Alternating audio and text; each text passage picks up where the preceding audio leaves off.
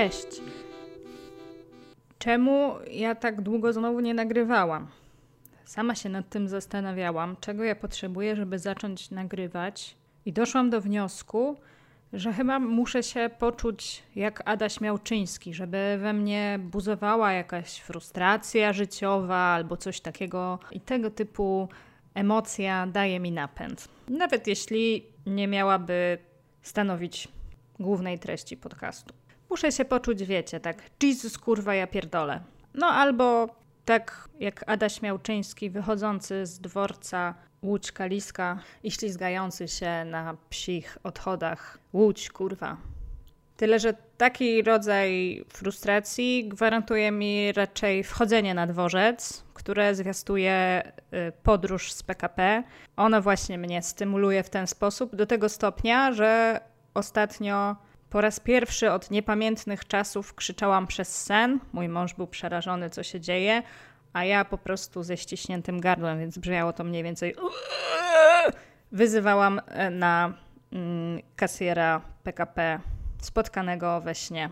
No ale a propos przemieszczania się między miastami, dzisiejszym tematem będzie Warszawa kontra reszta świata, tak żeby podgrzać, bo jakby miało być jakoś tak mniej tabloidowo, to tytuł musiałby brzmieć Miasta, w których żyłam. A to już nie brzmi tak podniecająco. Urodziłam się w Częstochowie, której hasłem promocyjnym było swego czasu Częstochowa to dobre miasto, bo tak powiedział papież Polak podczas którejś z wizyt na Jasnej Górze. Słusznie Kościół wycofał się z edyktu o nieomylności papieży, bo Częstochowa wygrywa w rankingu miast, ale jeśli chodzi o największe niezadowolenie swoich mieszkańców. Nic dziwnego, skoro w świętym mieście latem można zostać obudzonym o 5 rano przez przechodzące hordy pielgrzymów. Życie nocne poza weekendami nie istnieje, a weekendy też nie bardzo. Nic więc dziwnego, że lata młodzieńcze spędziłam pijąc jabole w plenerach. Były dwa miejsca klubowe, do których można było pójść. Rura i Don Quixote. W pierwszym puszczano reggae, w drugim techno. No po prostu wybór Zofii. Dlaczego dyskotekę nazwano Don Quixote, w skrócie Donki? Musiało to spędzać sen z powiek częstochowskich polonistek. Może dlatego, że przy barze można było spotkać podstarzałych mężczyzn poszukujących swojej dulcynei z tipsami. Moja siostra twierdzi, że Częstochowa to miasto onanistów, bo kiedyś szła alejami, alejami Najświętszej Marii Panny, to główna arteria tego miasta, i usłyszała, jak ktoś puka w szklane drzwi. I powiem tak, to nie było pukanie ręką. Ostatnio przeżyłam pierwszy moment dumy z powodu pochodzenia z Częstochowy, kiedy okazało się, że miejscy radni uchwalili decyzję o wycofaniu się z finansowania lekcji religii w mieście. Wow, być może w świętym mieście zaczyna się pewna rewolucja. Prawdopodobnie ma z tym związek obecny prezydent miasta, który miał hasło wyborcze Serce mam po lewej stronie. Tak czy siak, z Częstochowy nadal wszyscy starają się wyjeżdżać. Za moich czasów, jak ktoś dobrze zdał maturę, to wyjeżdżał na studia do Wrocławia, Krakowa albo Warszawy. Jak słabo, to do Opola, a jak się chciało być nieco bardziej ekstrawaganckim, to do Łodzi. I to jest mój przypadek. Łódź stała się moim drugim domem, co przez jakieś dwa pierwsze lata studiów wypierałam. Wiecie, Łódź była i jest szkalowana przez znanych i nieznanych. W 2015 roku Bogusław Linda powiedział, że to jest wymarłe miasto Meneli.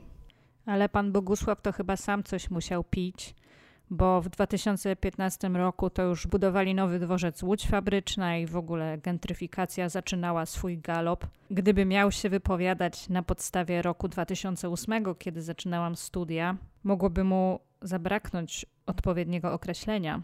Cóż, to miasto albo się kocha, albo nienawidzi. To wyświechtane powiedzenie tutaj akurat bardzo pasuje. Wielu moich znajomych ze studiów już na końcówce magisterki przeprowadziło się do Warszawy, ja mieszkałam w Łodzi 10 lat. Koledzy zahaczeni w branży filmowo-telewizyjnej w Warszawie. Wracali czasem do Łodzi załatwić coś w szkole filmowej i kiedy mnie tam spotykali, pytali: Justyna, ty ciągle w Łodzi? Jakby mieszkanie w tym mieście było jakąś perwersją.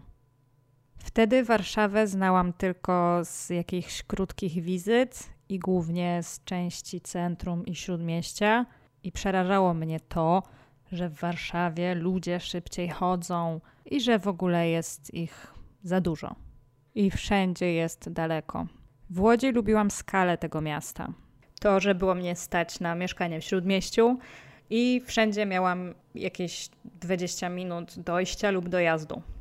Oczywiście oprócz Teofilowa, ale wiadomo, że na pedofilów się nie jeździ. Najsłynniejsza dzielnica Łodzi to pewnie Bałuty. Tam nigdy nie mieszkałam, ale byłam świadkiem, jak na słynnym rynku bałuckim funkcjonował system monitoringu sąsiedzkiego ostrzegającego handlarzy papierosami z przemytu o nadejściu policji. Bagiety z Łagiewnickiej na czerwonym stoją.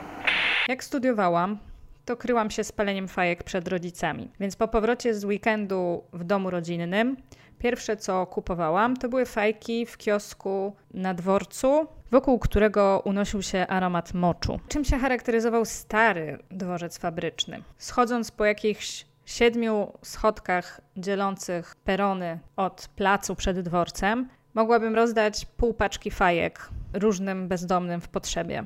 Dlatego po pewnym czasie nauczyłam się, że trzeba dojść mniej więcej do budki z kepsem i dopiero tam można otworzyć paczkę z fajkami. Kepsy są teraz najpopularniejszym fast foodem w Polsce, ale Anno Domini 2008-9 inne fast foody były na czasie w Łodzi. Były wielkie buły z budek Zosia i Gosia, rozwarte pod kątem prostym i wypełnione z górką różnymi surówkami, po to, żeby zabić smak kotleta, co wyglądało jak karma dla psa.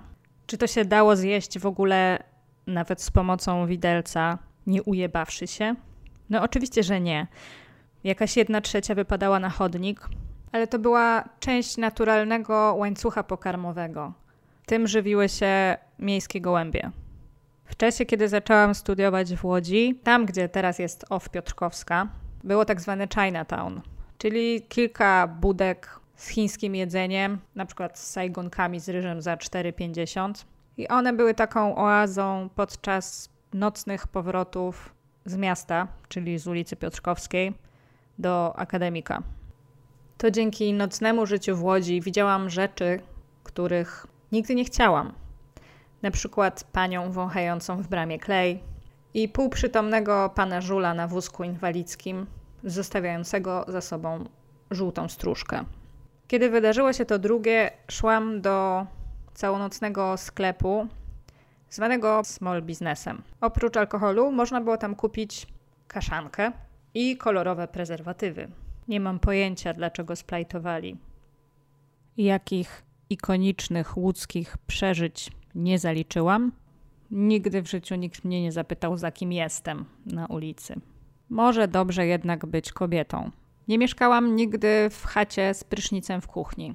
Za to kilka tygodni mieszkałam w prawdziwej kamienicy przy ulicy Piotrkowskiej, gdzie trzeba było palić w piecu węglem i mieć czujnik czadu oraz wietrzyć w środku nocy, jeśli akurat czujnik zapiszczał.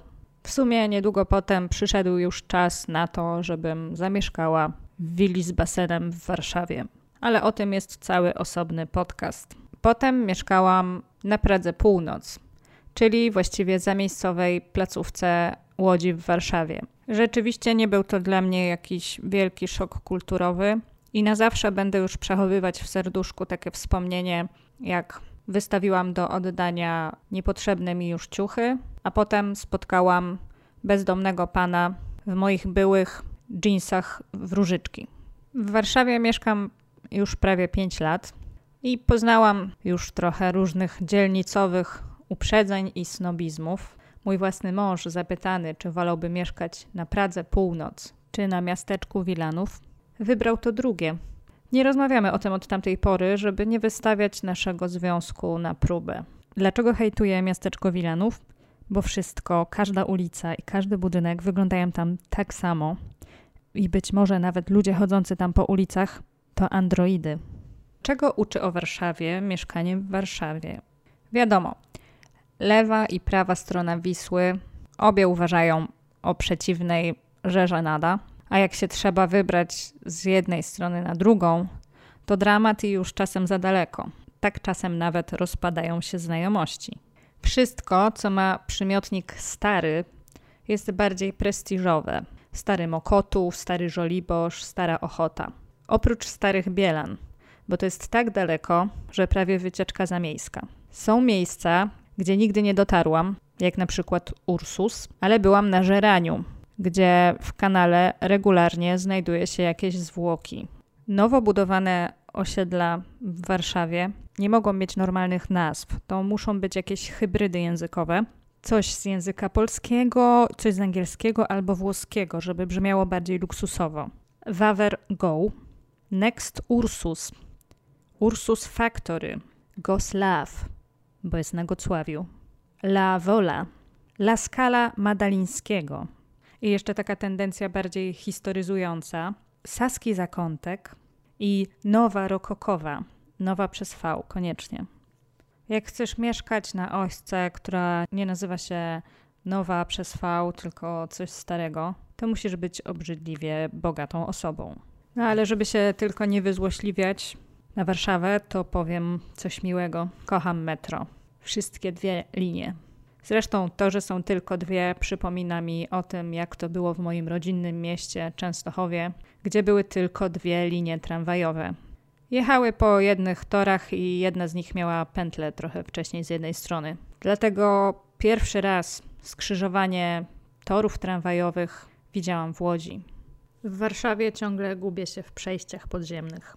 W sumie nie chciałabym dokonać żywota w stolicy. Chciałabym zamieszkać jeszcze w jakimś innym mieście. Skoro mi się spełniło hasło miejskie Warszawy, zakochaj się w Warszawie, to może spełni mi się hasło Gdyni, Gdynia moje miasto.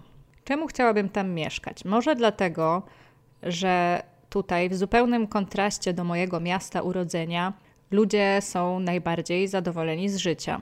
A może dlatego, że mąż mnie indoktrynuje, bo pochodzi z tego miasta. Tymczasem pozostaję dumnym słoikiem. Nie muszę nawet przywozić słoików od mamy i babci. Ostatnio zaczęłam sama wekować zupy. Możecie mnie spotkać w pierwszej linii metra, dzyndzolącą słoikami z zupą na obiad w pracy. Nie dla mnie lunche z diety pudełkowej. A teraz czas na kącik doktor Król. Ciekawostki ze świata, stare i nowe, by odsunąć od siebie smuteczki zimowe. Jeśli czujesz duszy ból, chce ukoić go doktor Król. Dzisiejsze ciekawostki będą również miejskie. Czy wiecie, że w londyńskich luksusowych dzielnicach jak Kensington, Chelsea czy Westminster istnieją tak zwane iceberg houses, które oprócz tego, co widać na powierzchni, mają dwu, trzy poziomowe piwnice z luksusowymi basenami, kinami domowymi itd. Tak w tych dzielnicach plan zagospodarowania przestrzennego nie przewiduje możliwości rozbudowy budynków, nie pozwalają na budowanie wzwyż, czyli tworzenie różnych nadbudówek, dla zachowania spójnego wyglądu ulic. Dlatego wśród bardzo, bardzo bogatych ludzi posiadających nieruchomości w tych dzielnicach i chcących powiększyć sobie metraż mieszkań, zaczęło kopać w głąb. Badacze Roger Burrows, Stephen Graham i Alexander Wilson zbadali to zjawisko i w 2021 roku opublikowali swój raport na ten temat, na którym się opieram. Ale jeśli nie chce Wam się odnajdować tego raportu i go czytać, polecam film Millionaire Basement Wars, który w dużo bardziej rozrywkowy i tabloidowy sposób podchodzi do tego zjawiska, utrudniającego życie sąsiadom mieszkającym obok takich inwestycji. To nie jest taka prosta i szybka sprawa, żeby pod domem wykopać nagle dwu, trzy poziomową piwnicę. Taki proces wykopania mega basement trwa dwa lata i łączy się z tym, że codziennie spod terenu rozbudowy kilka, kilkanaście razy kursują ciężarówki wywożące ziemię. Wiąże się to więc z hałasem, blokowaniem ulic, z drganiami, które powodują pękania sąsiednich budynków. Oczywiście istnieją architekci wyspecjalizowani w projektowaniu takich luksusowych piwnic i w tym, żeby nie było w nich czuć, że siedzi się w piwnicy. Taka piwnica koniecznie musi mieć bardzo wysoki sufit, żeby nie czuć się tam jak w bunkrze. Sprawa mega luksusowych piwnic poróżniła środowiska znanych i bogatych po tym, jak standardowa piwnica Briana Maya, czyli gitarzysty zespołu Queen, została zalana w konsekwencji budowy mega piwnicy w pobliżu jego domu. Zalanie to zniszczyło mu bezcenne rodzinne pamiątki. W tej chwili trudniej otrzymać pozwolenie na budowę mega piwnicy, ale i tak między rokiem 2008 a 2019 wybudowano ich w Londynie ponad 7 tysięcy. Jeśli kiedyś będziecie się przechadzać po centralnych obszarach Londynu, pomyślcie, że może stąpacie ponad basenem Robiego Williamsa. A ci z Was, którym zdarzyło się mieszkać w suterenie, może odczują z tego powodu jakiś większy prestiż. Pozdrawiam Was. Pa pa!